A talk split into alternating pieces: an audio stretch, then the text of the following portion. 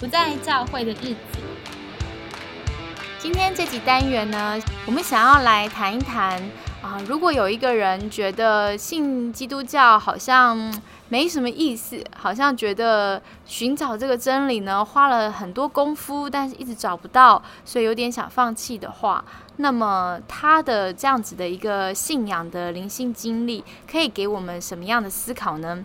也就是希望这一集节目呢做出来呢，是可以提供给正在寻道的朋友，你可以有一些思索。或许我们提出来的一些角度，其实我们要讲七大点，可以是给寻道的朋友一些方向，像是指南针一样，或许可以想一想。那主要这一集的发想 idea 呢，就是来自于伯恩发了一篇 podcast 的节目，是啊，他为什么不信基督教了？所以我们就来回应看看。那我今天邀请到的来宾呢，是正在读宗教系的学生子颖。Hello，子颖。Hello。好，他有点紧张，因为很害怕，就是，他的教授不知道会怎么样。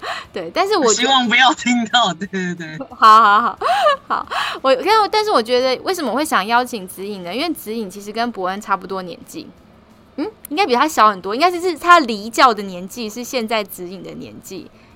所以也就是说，差不多二十五岁、二十六岁的时候呢，伯恩决定了他可能不想再信基督教。那这刚好是子颖现在的年纪，然后他也是一个从小在混迹于教会的人，所以跟伯恩的这个生命的历史有一点像。然后据就是小道消息，我也得知，其实伯恩的高中时期在他的教会发生了非常惨烈的这个。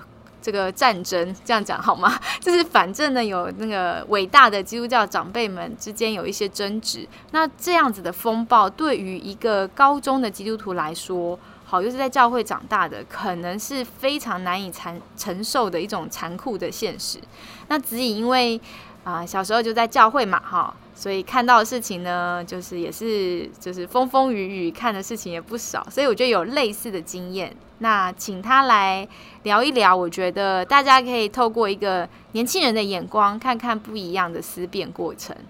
好，啊，子颖现在心情还好吗？有点紧张，有点紧张。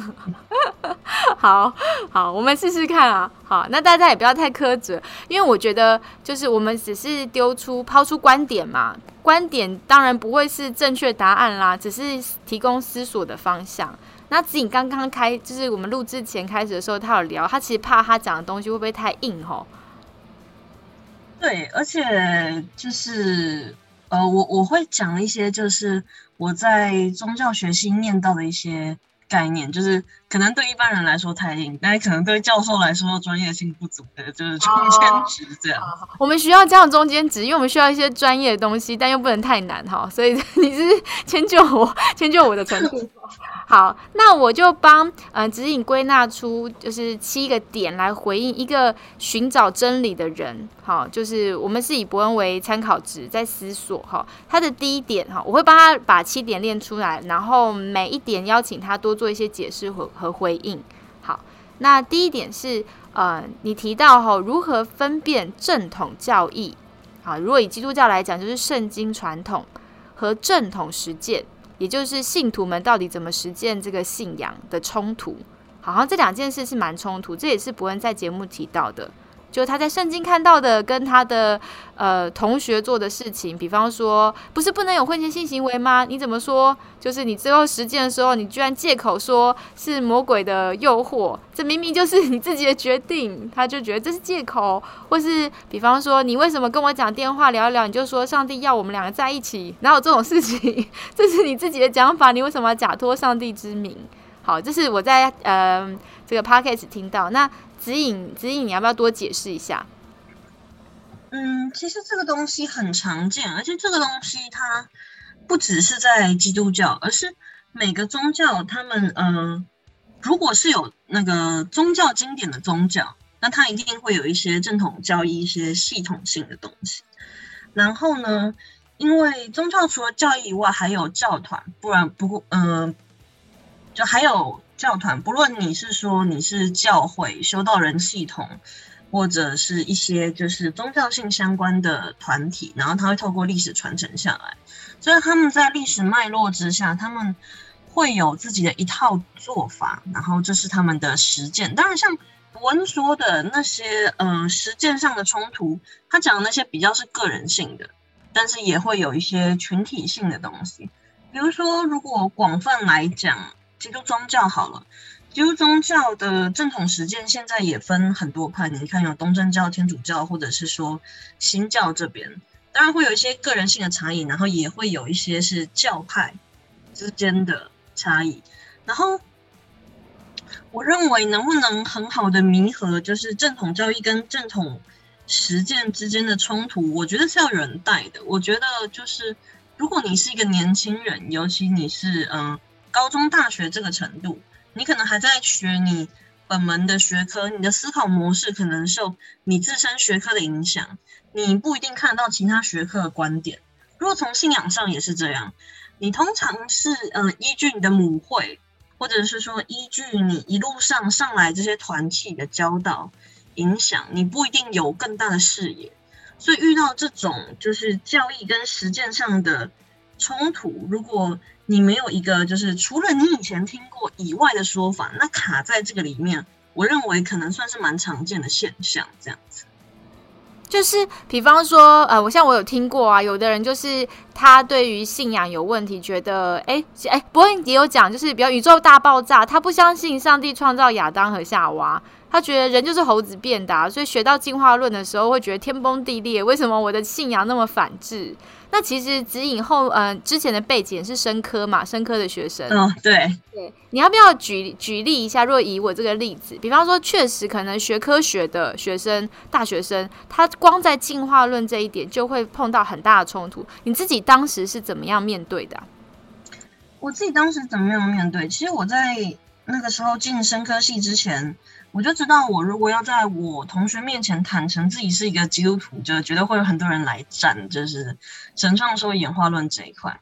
所以我自己的方式是，我在进大学之前就读完我所能读懂的所有相关文件，然后呃，有的时候会有些营队嘛，营队还会有一些选课，有些就会在呃，有些会教你说怎么样弥合科学跟信仰的差异。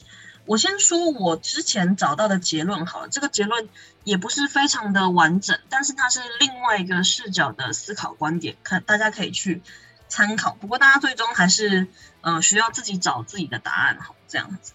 我那个时候的思考是，其实嗯，你进了科科学，不管是理学院或工学院相关的科系，尤其是理学院。你会发现，你学的东西有些东西是定论，但大部分东西是假说。你们现在学校教这个，或你相信这个，只是因为它比之前的科学家提出的模组，现在科学家提出的模组更能反映实际这个世界的现象，所以你也会有。你如果真的是有认真在听课的话，你应该会有个预期，就是说你现在教科书上写的东西会被未来的科学家推翻。嗯，所以科学它是一个不稳定的东西，就是嗯，如果你就是呃是真的有认真要学，不是就是呃科学的善男信女，比如说哎某某专家说这个很好，呃某某专家说打疫苗很好，某某专家说打疫苗不好。你就信，而是你真的有去深入了解的话，你会发现大部分科学都是假说。然后我们推翻前人的假说，建立一个更好的模组。我们现在这个我们认为目前很好的模组，也会被未来的人推翻。甚至现在很多高中大学的课本，如果看在最前沿的呃研究者眼里，那都已经是过时或者是错误的东西。所以你要知道，你学的科学只是一个假说，嗯，对，它未来有可能会被人。推翻这样子，然后你也必须要知道，就是嗯，如果以比较宗教学的面向去看，你会嗯发现这个我们宗教信仰里面说的经典这个东西，它是一个过去的人写的。当然，在那个嗯宗教信仰上面，我们会。相信这些经典是具有超越性，它具有划时代的意义。但是你同时在了解你的信仰、你的神是有超越性的同时，你必须要知道写下这些东西的人是有时代局限性的。他不可能用非常科学的描述在写，因为那个时候根本就没有这个立论基础，所以他只能以当时他的思考模式跟当时的人听得懂的方式在写这些宗教经典，所以也有可能，有可能事实的真相或曾经发生过的事情是一件，只是科学是以模组去推，去试图接近那个真相。嗯，然后宗教或者是说信仰的语言，是用让你能够心领神会的方式去讲解。因为如果你说，嗯，创世纪以科学主义的人来看，有很多的破绽，那你科学的假说以未来的科学家来看，你现在科学假说也是有很多破绽呢。两边都不是完全稳固的东西，嗯，所以在这些如果所有的体系。都相对不稳固的状态下，你必须要选择一个你目前相信而且你可以接受的。我认为最主要的重点不是你选择一个东西，然后完全相信，对于你不能解释的部分，你就给它硬掰过去。我觉得不是，而是你仔细思考过，你选了一个体系，你知道这个体系目前能解释什么。又不能解释什么，然后你保持一个开放的心去接受未来更多新的知识，这比较是我个人的观点，这样子。哦，我觉得子怡你直接示范了一个什么叫做正统的实践，因为你比方说像你自己读生科，你去思索这个宇宙大爆炸哈世界的起源，你是认真花时间去研究，然后形成自己的看法，然后你也接受你的看法可能有不完整性。然后你也了解科学到底是怎么样去看这个世界的起源，所以你不是一个就是当别人问你说，呃，世界真的是上帝创造亚当夏娃开始的吗？你不会说对，你要凭信心相信。好，这个答案就会让人觉得就会让人觉得很昏倒。我觉得其实对一个在认真思考信仰真理的的基督徒来说，他需要听到是类似像这样子比较思辨性的答案。因为他要的不是一个好像被糊弄的感觉，哈。哦，对，没错。好好，那我们来谈谈第二点，哈，就是你提到，呃，台湾宗教呢，其实经过戒严时期后，有一些反制现象。我这边先做一些回应，就是我其实粉砖有买，嗯，有一些回应，就是这个伯恩的 podcast，然后也有大家有来回回留言啊、讨论啊，所以欢迎大家。其实就除了我们的这个声音节目之外，其实我觉得粉砖很精彩耶，而且精彩不是我写的东西，是网友们的讨论，就是很欢迎大家来看看大家精彩的论战，这样好。然后，而且而且我觉得其实哦，我说一下哈，其实好像没有机会在这个声音的节目里面严正的讲过，哈，就是我很希望。粉砖提供的是一个很平和，然后可以讨论神学的空间。神学呢，它不等于真理，神学是我们思考神神嘛，思考信仰嘛，所以其实是大家的观点。所以在我们交流观点的时候，即便不一样，我们不需要。嗯，直接的攻击对方，可以带着一个尊敬跟欣赏的态度去听听不一样的想法，好，听听不代表你赞同。然后另外一件事情是，呃，我也特别会呃希望能够禁止大家用指名道姓的方式，因为我可以感觉到有一些人讨论到信仰跟观点的时候会有情绪，那很可能是你想要骂的那个牧师、那个教会，他曾经真的是很严重伤害你，所以你会希望在你谈观点的时候把他们顺便骂一骂。那为什么 我我会希望就是可能有人觉得这样是不是太伪善了？就是好像随处逢源这样，为什么不能？我不赞成指名道姓呢？是因为我觉得，当我在网络上面批评了某一个人，但他没有机会说话的时候，还有我的批评没有真凭实据，是单方面说辞的时候，我觉得这对于一个平和的讨论空间是非常破坏性的。因为任何人可以情绪性的发言，但是我们没有办法验证，所以我希望从一开始，我们就是就是，既然我们要练习学习观点，练习学习思辨，我们就不要接受就是没有证据的说话，还有没有办法跟对方对话的单方面说辞。好，对不起，好，长篇大论一下，就是 解释一下。所以我很希望这个粉砖不在教会的日子，它可以提供这样的空间。好，那言归正正传，就是我回应了这个伯恩的 podcast 哦，是被大家强迫的，我本来没有听的，但是太多人敲完了，我就只好写两点。王不是写完两点可以睡觉之后，隔天就收到很多私讯说，哎，后面三点你还没回应啊？我就觉得天哪，好想骂脏话，我我好忙哦，我没有时间回应。但是你看我这么有诚意，就为了听众还是录了节目哈，所以我录完节目我就是真尽力了，对不起，就是我实在是太忙了。好的，那我我其实，在那个文章的回里面有有提到说，其实我自己在带高中生的时候，而且我带的还不是什么建中顶尖学校，我老实讲，我那时候已经信主可能十年了，我见我觉得我的信仰程度也不足以回答可能伯恩在节目里面提出那些问题。好，我也是会抱，甚至可能抱持同样的。疑问，只是我有时候敢不敢承认而已。但是我后来呢，是带着这样疑问进去神学院里面读书，然后呢，我好好就像子颖一样，因为他对宇宙大爆炸很关心，这是他的专业，所以他就去研究。我也一样去研究了我最有兴趣的主题，比方说我对于女性的议题啊，或是同性恋议题，我就非常有兴趣，我就花时间研究，然后形成我的观点。好，我觉得当当研究院或神学院，它就是一个训练一个研究思考的过程。所以其实研究者本来就会被训练，说我学到这个方法去验证我的好奇。可是不代表每一个研究者或是牧师，他都能回答千奇百怪的信仰问题。因为如果他没有做过研究，他就是不知道啊。好，他只是知道怎么样查出来。但比方说，你问牧师一个很怪的问题，像你可不可以证明圣经中有没有说到恐龙？到底恐龙存不存在？他为了回答你这个问题，他要花时间去研究，但这不见得是他的兴趣啊。所以大家不要就是很苛求辅导或牧师要能够。变成百科全书。如果你的牧师是这样的话，恭喜你。但我不相信了，我不相信我是百科全书，他很有可能就是尽可能的乱讲，或是以他的限度尽可能的回答你。哈，他是有诚意的。我比较赞同的是，我们每一个人都应该学习做神学的方法，或是学习方法去找到我心中好奇的问题。我觉得我们这个时代是一种需要公共智慧的时代，因为每一个专业的主题研究进去都需要超。超大量的时间，就是你的寿命是不够的。每个人人脑是有限的，但幸好有网络，幸好有很多人，所以只要我们愿意开放交流，这就是我刚刚为什么提出我很希望这个粉砖的平台是这样的空间。我们只要发现，原来我可以交交流神学或信仰观点，但不会被占。好，大家是尊重的，我是可以讲话的，我们就有机会一起集体进步，就可以一起长好我们信仰的大脑，就不会像就是很多人攻击我们基督徒无脑了。我就觉得这就是，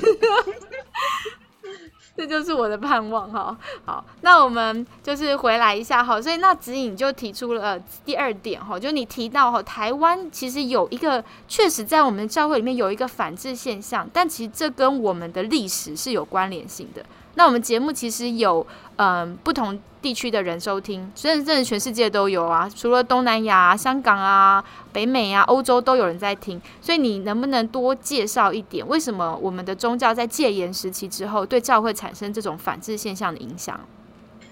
老实说，我觉得这个现象不仅止于台湾戒严后，我认为只要有威权政府，而且这个威权政府曾经经历过，就是。呃，思想控制。我所谓的思想控制，就是说有所谓官方正确的东西。在以前的话，就比如说，就是呃，人人都要检举匪谍，然后共匪就是错的，然后民主就是对的，巴拉巴拉一系列的东西。然后就是，如果嗯，就是刚刚呃，神学少女也有讲说，我们有不同地区的听众，所以你可以看一下你们这个地区的历史。如果他曾经经历过这种，不管是由政府。或者是由教育体制，或者说你的宗教体系里面有经历过这种一言堂时代的，都会有遗毒。那当然，因为我我自身是台湾人，所以我会以台湾来作为例子，这样子。然后，呃，如果说台湾就是经过戒严时候的反制现象，我认为不止在宗教界，我认为在很多方面。都是这样，你看我们的政治或者说学校教育，我从学校教育作为切入点来讲好了。像我有个表妹，她是历史系的，然后呃，如果我们是大学不是历史系的人，然后你是国高中读过历史，你就有一种印象，就是你一定要背一大堆年表，背一大堆人物，背一大堆先后顺序。但是因为我常跟我历史系的表妹聊天，我跟她聊了之后才发现，这这些。很硬性、很死的东西，其实，在历史系来说，不是最重要的东西。他们呃，前面讲的那些是历史事实，然后还有一个东西叫历史诠释。你是用什么样的史观？嗯，比如说，如果你是用中华民国的史观，或者说你是用嗯蒋政府的史观，你一定会说中共是坏的。但是这个史观，他在编他的教科书的时候，不会告诉你他在大陆是怎么样打败仗。他不会告诉你说，哎，他们之前自己也有贪污腐败的行为。或者是说，如果你用本土的史观，还要看你是原住民史观，或者是说呃你是汉人史观，由这两者来编的教科书就会差别很大。如果你是汉人史观，你就会觉得呃清明来台的那些人给原住民带来所谓引号的文明。然后如果你是原住民史观，那我们一群就是一群不请自来，然后还夺走别人的土地，然后欺压别人的妇女的一群坏人，这样子。所以就说，我们教科书拿掉了很多我刚刚讲历史诠释的这些思辨过程，你不会知道哪个论点是对的。为什么要这样呢？因为这样有助于呃统治者对你的操控，因为你不能分辨哪个论点是对的，所以统治者说什么你就觉得是对的。统治者控制的教育体系说了什么，他让老师宣导什么，他在社会上助长什么样的言论。你就会认为他是对的。这件事不止产生在历史科目上，国文科目也是。反正竹凡不及被宰，我这边只是举个例子。然后他当然对我们的宗教上面也有影响，就是以前任何出版物出来都要经过政府的审核，所以你以为宗教方面的出版物不用经过审核吗？我们的神学院教育会没有受影响吗？当时的不管是神学。论述或者是这些呃教会关于这种呃灵活讨论的氛围会不受影响吗？当然是会受影响。然后如果这方面想要深入了解的人，我会推荐你去看曾庆豹老师所写的《约瑟和他的兄弟们》这本书。这本书的第一章就有讲到，呃，讲政府时期把反共跟护教拉到一起，就是说你不反共就等于说你是叛教。甚至于到这么严重，然后有这么多偏差的神学思想，他基本上就是把神的国当成人的国的政权在维护，这是一种他的维稳手段，这样子。所以，其实经历过这样子一言堂时期的社会，不只是在宗教上，在其他方面，就是任何有追时事的人，你们在听讨论的时候，都应该会听过一些反制的声音吧？对，所以这个影响是全面的。嗯，而且我们现在好像也仍然深受其害，就是 对，没错，大家会特别觉得他怎么跟长辈讲话，有的时候好像讲不通啊。他们好像很反对，就是一些思考的空间。这个真的是跟当时他们生活的背景有关系。好好，那我们就不多说，希望以后有机会就是可以做专题的节目再多介绍。那我们来谈谈，就是子英写第三点，他说，嗯，不接受任何系统的人。是在用何种评判的标准？也就是说，嗯，啊，我觉得应该你自己来解释好了。你可以多说一点嘛。就是当一个怀疑信仰的人，他不接受任何其他人，嗯，其他系统人的思考，那他自己到底是用什么样的标准呢？我认为这就是很有趣的东西，而且这个是很难一言以蔽之的东西。所以我认为大家可以从自身开始，你可以检视你的思考模式受到了什么影响。比如说，我们举我刚刚的例子好了。如果你是一个戒严时期出来的人，那你的思想就是受政府控制。那其实呃很好解释，你的判断就是风向说什么你就说什么。呃，你过去认为好的政府或好的政党说什么，你就会赞同什么。所以常常会就是换一个位置换一个脑袋啊，因为你只是听某个人说或某一派说的，你就跟着，所以你的逻辑不会有前后的连贯性，这也是很好解释的。因为你随从的不是一个理性的东西，你随从的是一个群体认同。当你的思考在随从群体认同的时候，那呃思考的前后的连贯性或者是逻辑性就不是这么高，也是很好可以理解的。那你可以，嗯，大家可以稍微检视一下你自己的思考模式会受什么影响。再来，除了会受那个你的认同影响之外，它会受你过去的经验影响。就是因为我有些人的呃思考模式是这样子，因为我过去经历了这些事，然后这些事给我什么感觉？由于这个感觉，所以我决定这个事是好的，这个事是坏的，或者是。因为我这个感觉或我的现况，让我决定我不再进入某个群体，或我要离开某个群体。我不是说这样不行，其实我觉得这样蛮常见的，而且我也可以理解每个人本来就有承受程度跟情绪能力的限制。我认为，呃，你在这个限制下做出决定保护自己是好的，但是你在思考东西的时候，你必须知道你的思考会受你的情感跟经验限制。然后再来说，怎么样经历一个比较好的思考模式呢？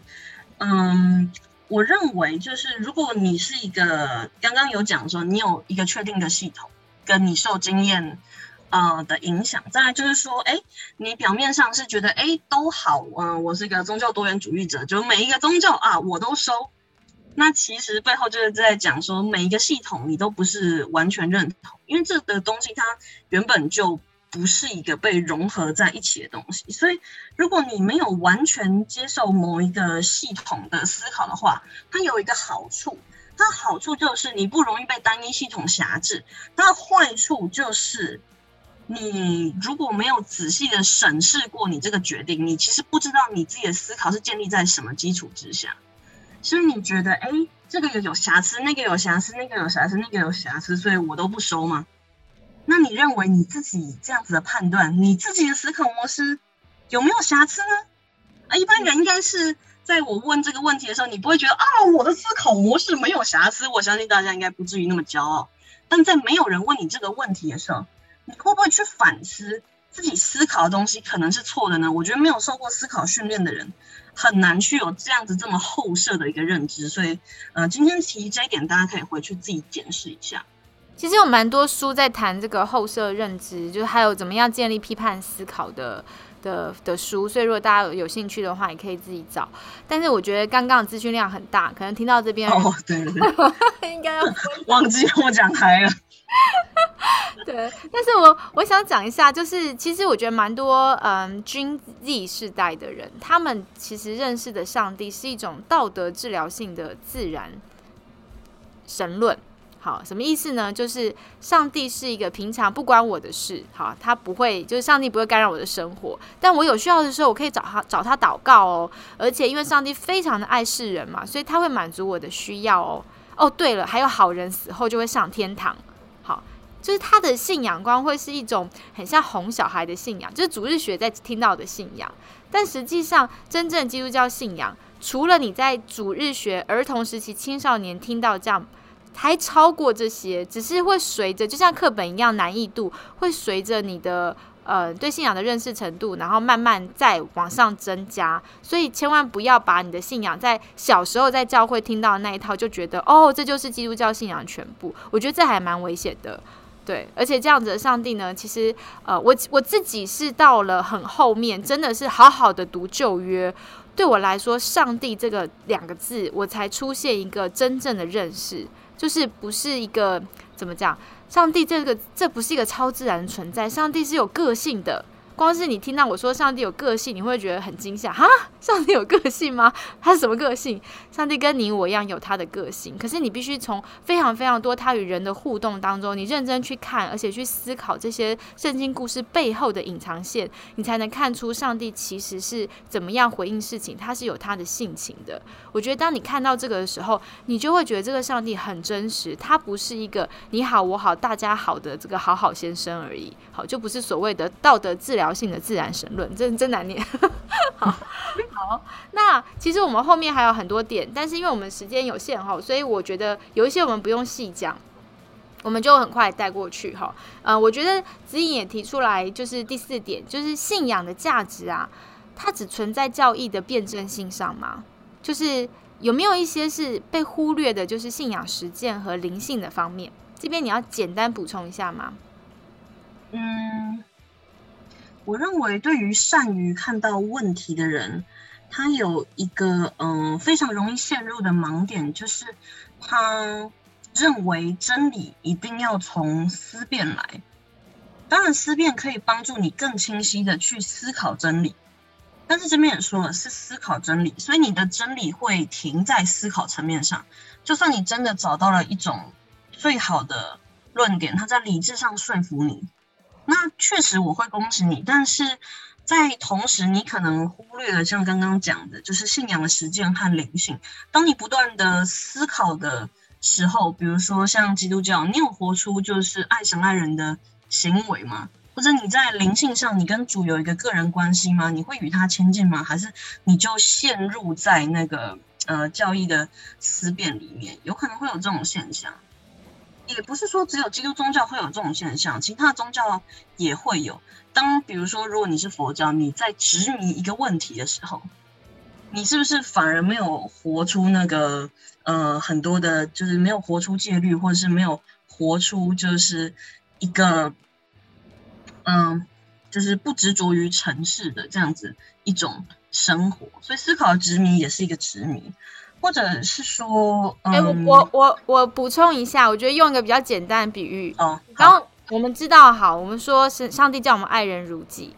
好，这个知识系，我们可能可以很认真思考什么是爱。好，我们可以思考怎么样，就是可以爱到什么样的程度。好，怎么样这个爱从神来？我们思考了一堆，但是如果我没有真的去爱一个不可爱的人，我不知道爱有多难。但是如果我这样去爱过一个人，而且在那个实践当中，我越来越深的经验到爱是怎么样一回事的时候，我在思索上帝对我的爱，或是上帝说这句话的时候，哦，我那个感受是完全不一样的。所以其实很多信仰上当然有教义的部分，但是有很多信仰是需要实践来跟这个我们所信的相互对话，我们的生命才会内化我们所信的东西，所以是没有办法只停在大脑里面的，嗯。哦，这个例子太棒了。好，好，那我们往下走，就是再来，就是呃，如果是一个怀疑论者啊，或者他在思考真理、在寻找真理的人，他的认知冲突的时候，他该如何寻求答案呢？你可不可以举一个例子？你听伯恩，你觉得伯恩有没有提到什么认知冲突？认知冲突吗？如果是以伯恩的例子的话。嗯，我认为比较有的就是他从小认为神创造世界嘛，然后到学校之后才发现，哎，学校在那个生物课本里面教的不一样，科学认为是大爆炸什么。嗯，然后如果说就是当你有这个疑问的时候，你如果去问教会的长辈，就教会的长辈可能第一个他并不是神学专业，第二个 他也不见得是科学专业。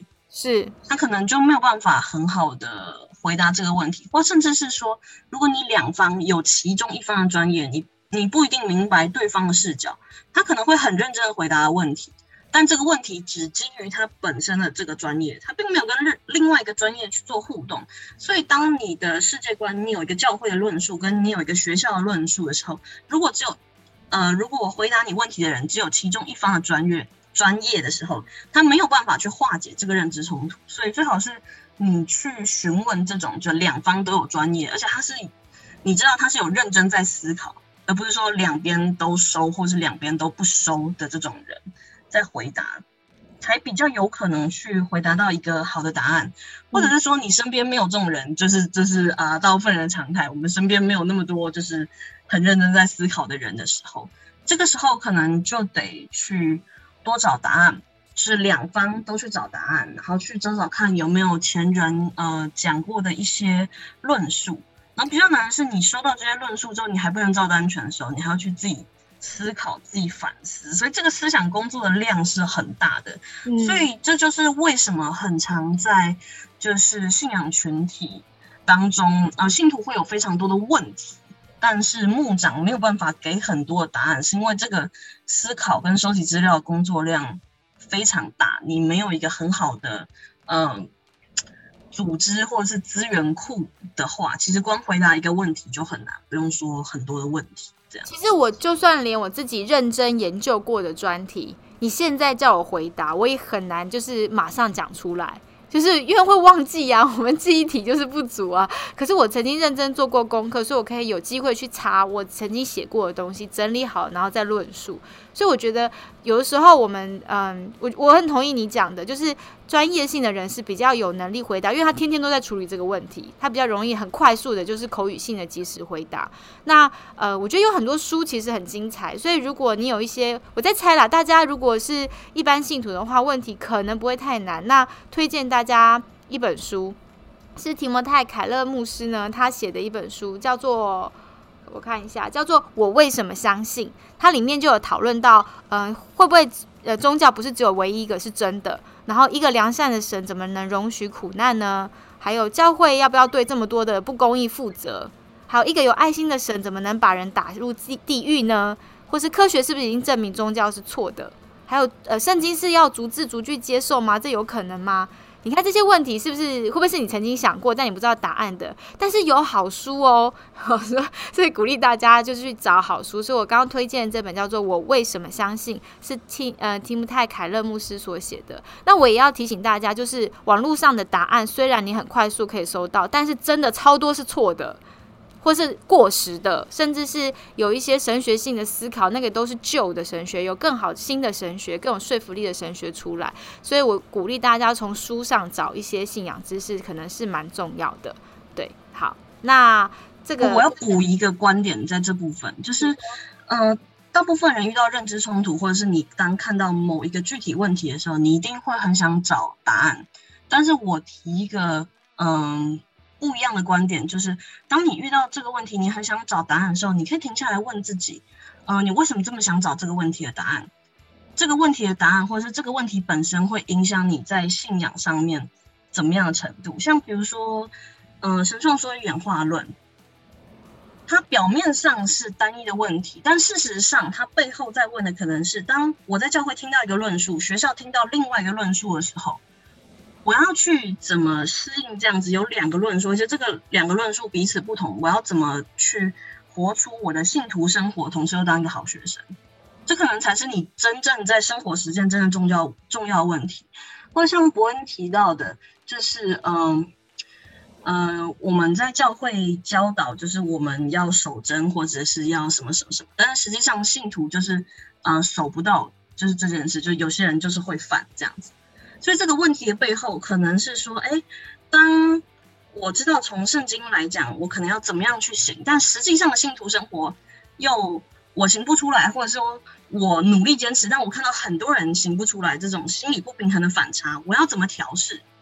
这可能是背后比较大的问题。因为有的时候，呃，你的牧师长老可能没有办法在呃具体很细节某一个问题回答你，但是这种观念性的东西。这种跟你的生命塑造相关的东西，他们有可能会回答。但如果他们没有，他们没有办法回答的话，那建议你去找一个可以回答的教会，这样子。是是，好，那我们就呃剩最后两点了。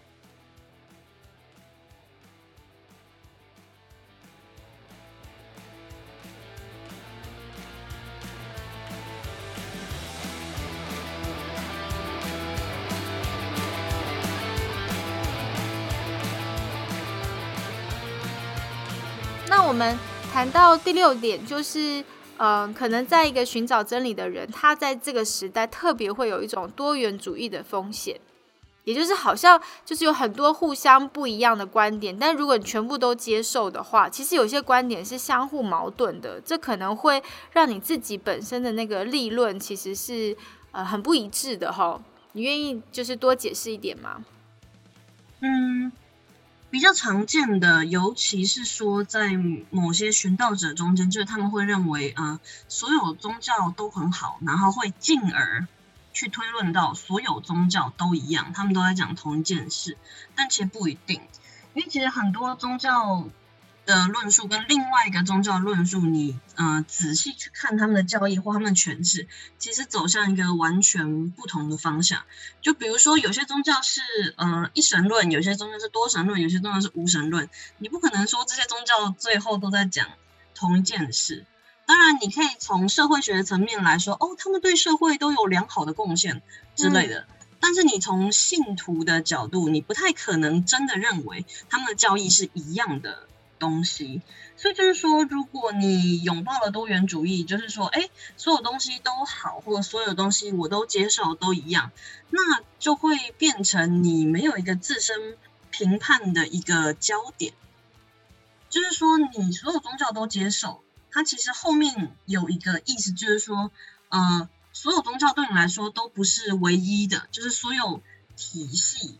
它都不是稳固的。当你面临这个体系跟那个体系的矛盾的时候，你要呈现什么一个态度？你都接受的话，就是在说同一个问题的答案是跟非都是正确的。嗯，这其实基本上它就会摧毁你的那个逻逻辑思考的那个立论点。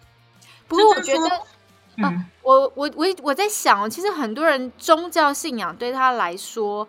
它不是一个理性层次上的东西，像我们常会看到，比方说出大事，大家就会求神拜佛，把所有的不管是道啊、佛啊、耶稣啊、观音啊，全部都拜一拜一遍，因为他只要保佑我过了这个坎就好了。所以他好像并没有觉得他这些信仰的立场在打架，因为他要的是解决他的问题哈。对，所以这就是说，这个人，呃，以你刚刚的例子，他是把信仰当成处理他情绪焦虑的方法，而不是认真在思考。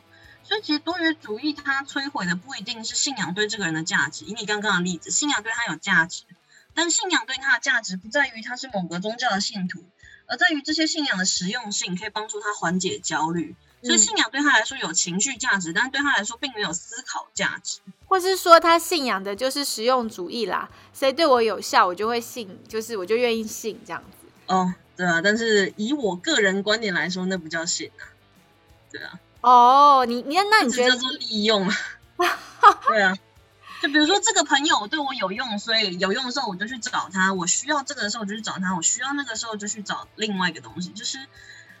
嗯，你能说你跟他的情谊建立在某种亲密的关系上吗？还是你跟他的情谊只建立在功能性上面？不过确实蛮多不能有功能性的东西。功能性的东西其实是大家日常都会使用的。但是，我我在想，其实很多人确实是把信仰的神明当做一种互惠交换的。就比方说，以我家人来说，他那时候想要帮我，比方说。呃，祈祷我可以考上一个好大学，他就去跟神明说：“哎，你让我女儿考上好大学，我就打一面金牌给你。”好，所以很多神明身上就会挂金牌，所以对他来说，他觉得这样很好，两不相欠，而且你确实就有没有就是保佑成功，我一下就可以确定到。所以我我感觉很多人就是对信仰的那个思考，那个神明不是凌驾于他之上的一个超越性的存有，比较像是一个可以实际满足我生活需求、解决我困难或是为难的一个，就是很方便的一种。怎么样？寄心灵寄托，是不是就是你刚刚提的那种情感性的寄托？嗯，对，它比较像是情感性跟功能性寄托。那你能不能告诉我们，就是从宗教系的眼光，到底信仰应该什么样才叫做一个真正信仰？搞不好有听听的人觉得很惊讶，说好像原来那样不叫信仰。哦，我说这个不叫信仰，是从我个人观点，个人是，对对对，我个人观点上应该是说。嗯，如果你是基督宗教相关的宗教的话，我会认为刚刚讲的那个东西，以基督宗教自己的论述而言，不叫信仰。嗯，但可能以民间信仰来说，啊，没有问题啊，大家求神拜佛都是为了要一个互惠的关系。那可能以另外一个宗教的论述来说，它可以算是信。对对，我们刚我们我们刚刚定义更清楚，就以我们基督教信仰来讲，我们是比较不能接受这样算信仰哈。对，因为我们会觉得上帝不能是阿拉丁神灯。嗯，对。好，所以我个人也非常讨厌很多人，就是我这样好好情绪化，个人讨厌。总之就是。一句话讲清楚就好，就把它跟思考区隔开来，就会安全。好，各位，我现在完全是感性的不同意哦，好，不是理性的不同意。就是我很不喜欢很多人呢，就是觉得宇宙上帝就是一个宇宙宇宙中的一种能量，它好像就是飘在那个无垠的星海里面，它是一个很高的存有。这样子的想象根本就不是圣经记录的上帝，这比较像是 New Age，就是新新时代、新世纪的。的一种宇宙神观，那我觉得蛮多基督徒会一方面说哦我是基督徒，但是当我算塔罗啊、算西塔疗愈啊的这时候，我就去跟那个更高的冥冥中的主宰连接，让上帝的爱充满我，然后我可以分享给别人。就是我觉得那时候当他使用上帝，好使用主宰、使用神，那都不代表那个是就是我们圣经当中的上帝。但是我觉得困难的是，因为我们都翻译成上帝。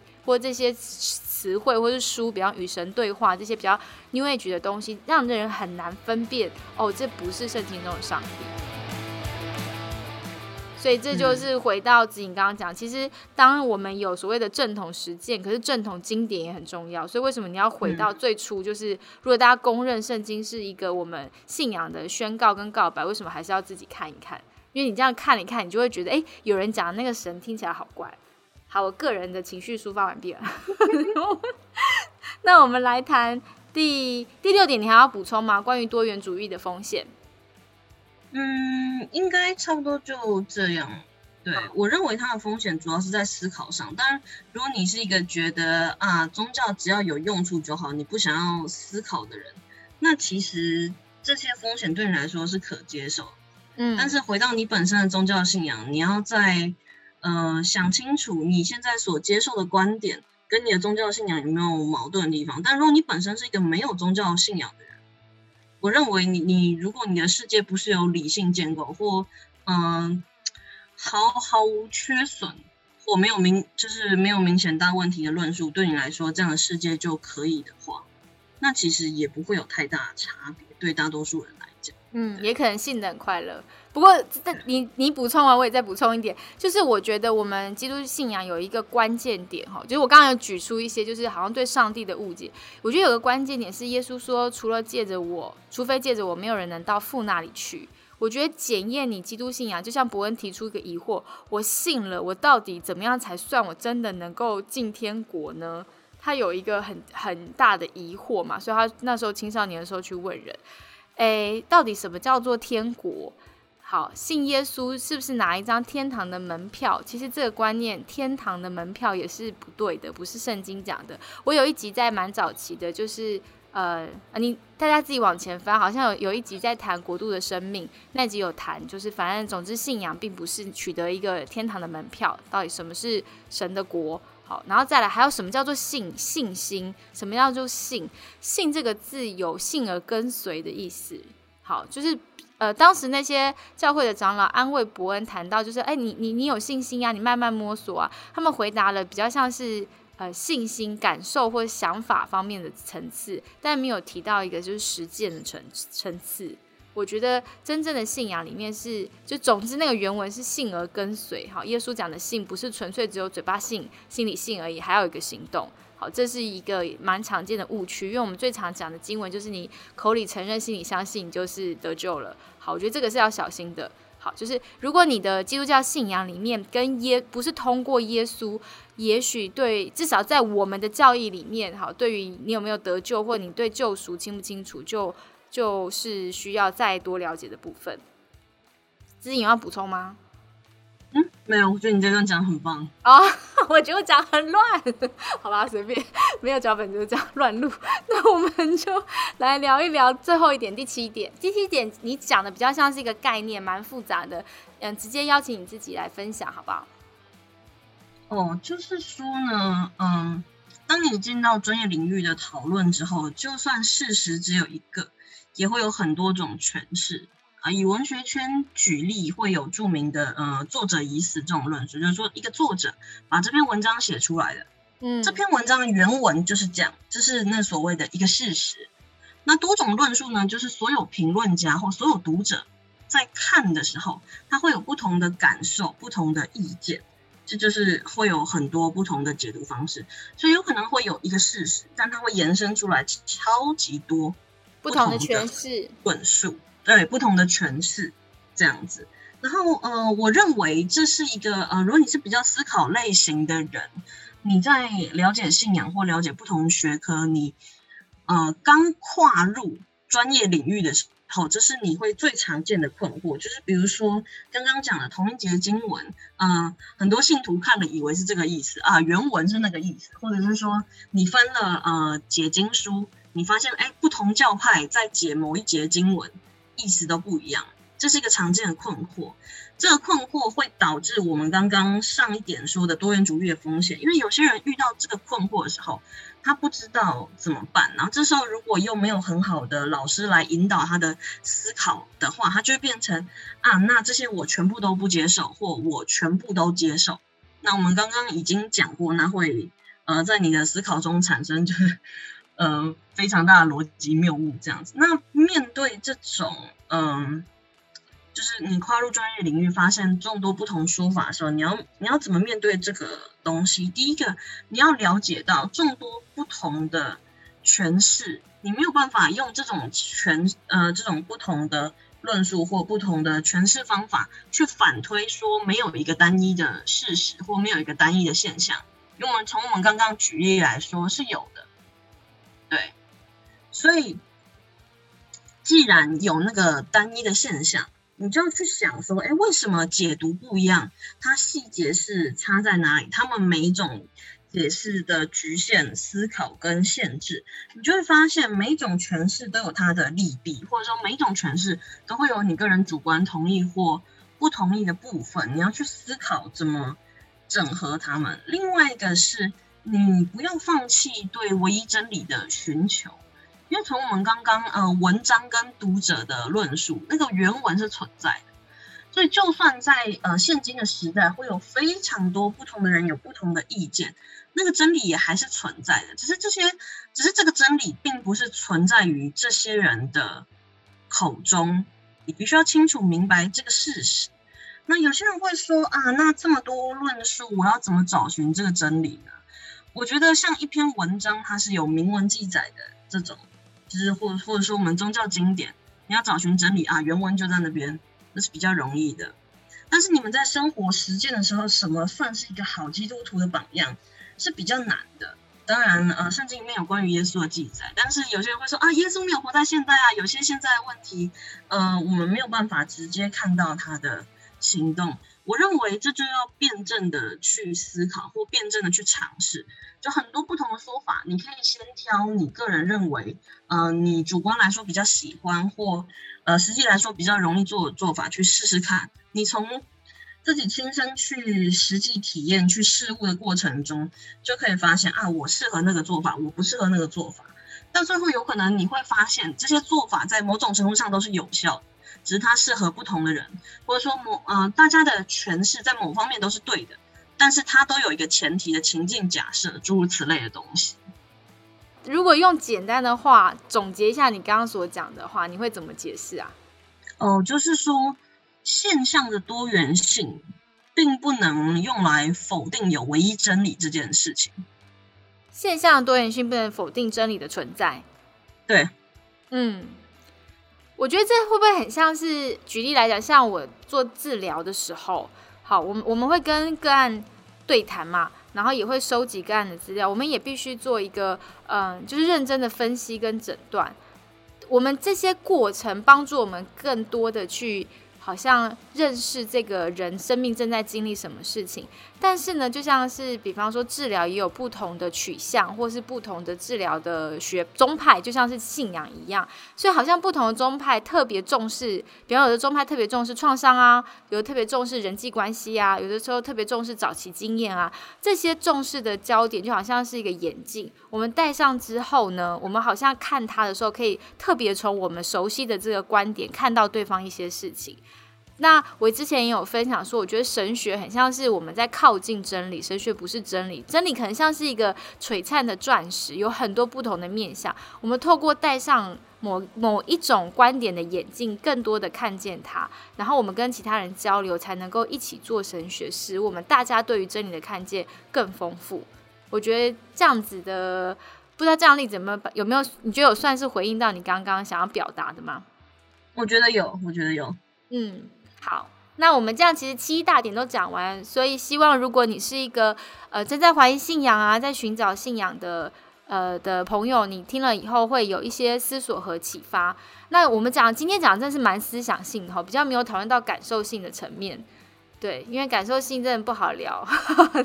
对，但但我最后结论的时候，我想分享一个心理学的概念。好了，好，在心理学里面有一个概念叫做。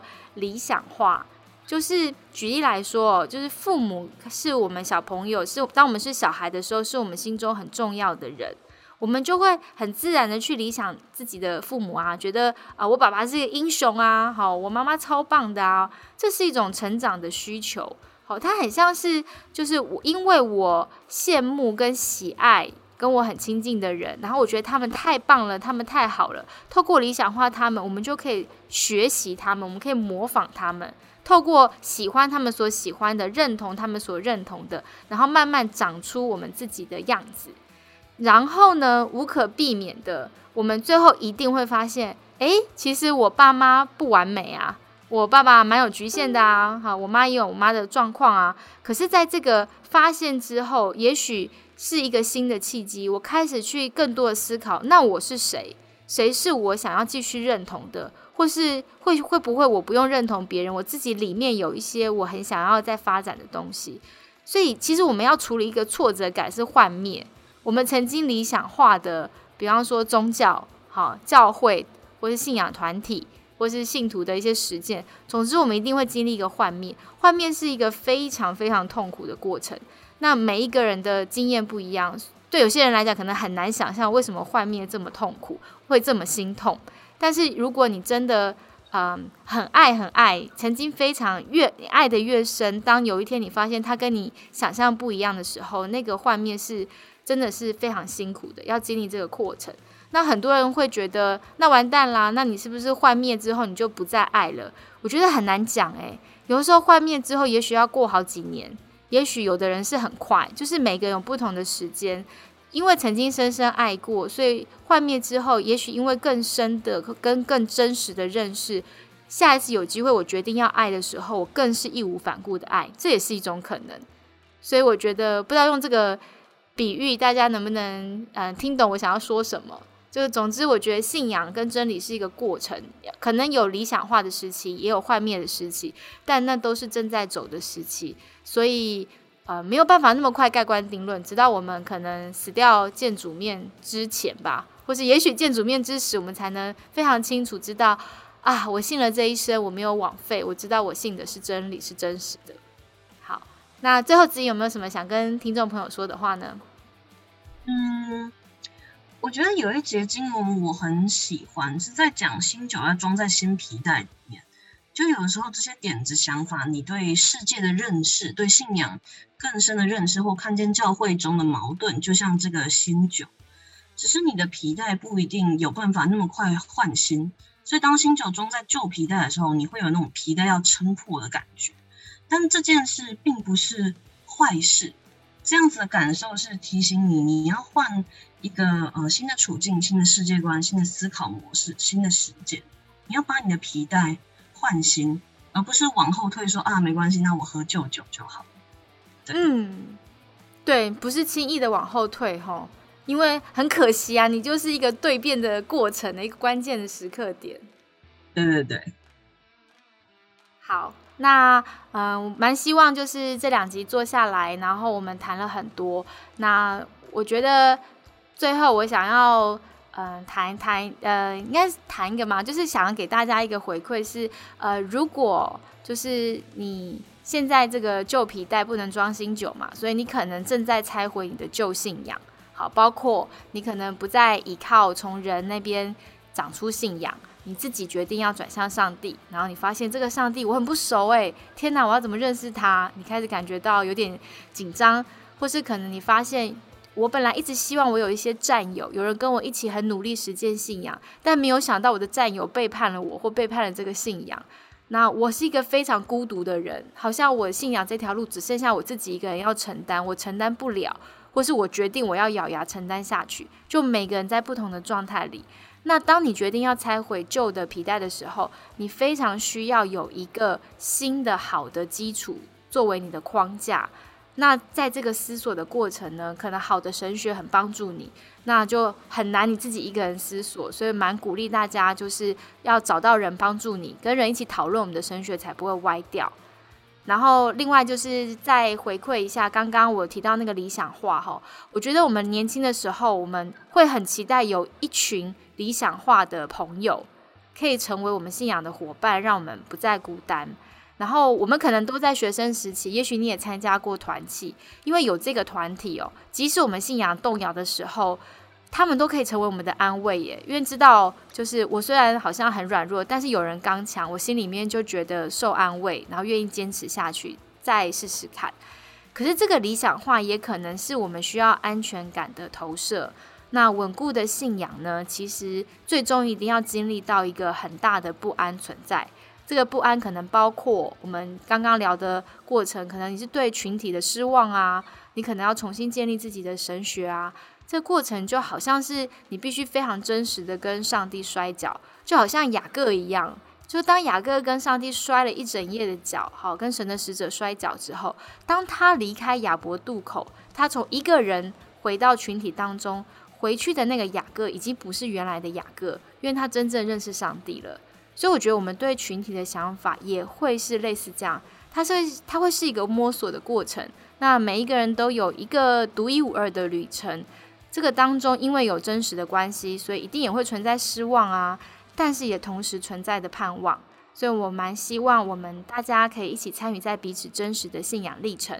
那在呃粉砖里面，或是在 IG 啊，或是在 Podcast 的留言，你可以看到每个人在走不同的信仰历程。有人说他现在是离教者，有人说他现在虽然不在教会，但他其实跟神的关系更好了。那有人呢是依然是殷勤在服侍，都是在不同的状况跟位置上面。但是呃，我觉得我们不停止的对话，都是帮助我们彼此继续摸索着走这一条寻道的旅程。那就谢谢大家的收听喽，也谢谢子颖的参加，谢谢您的用心，认真的写了七点。那我们就跟听众拜拜吧，好，拜拜，拜拜。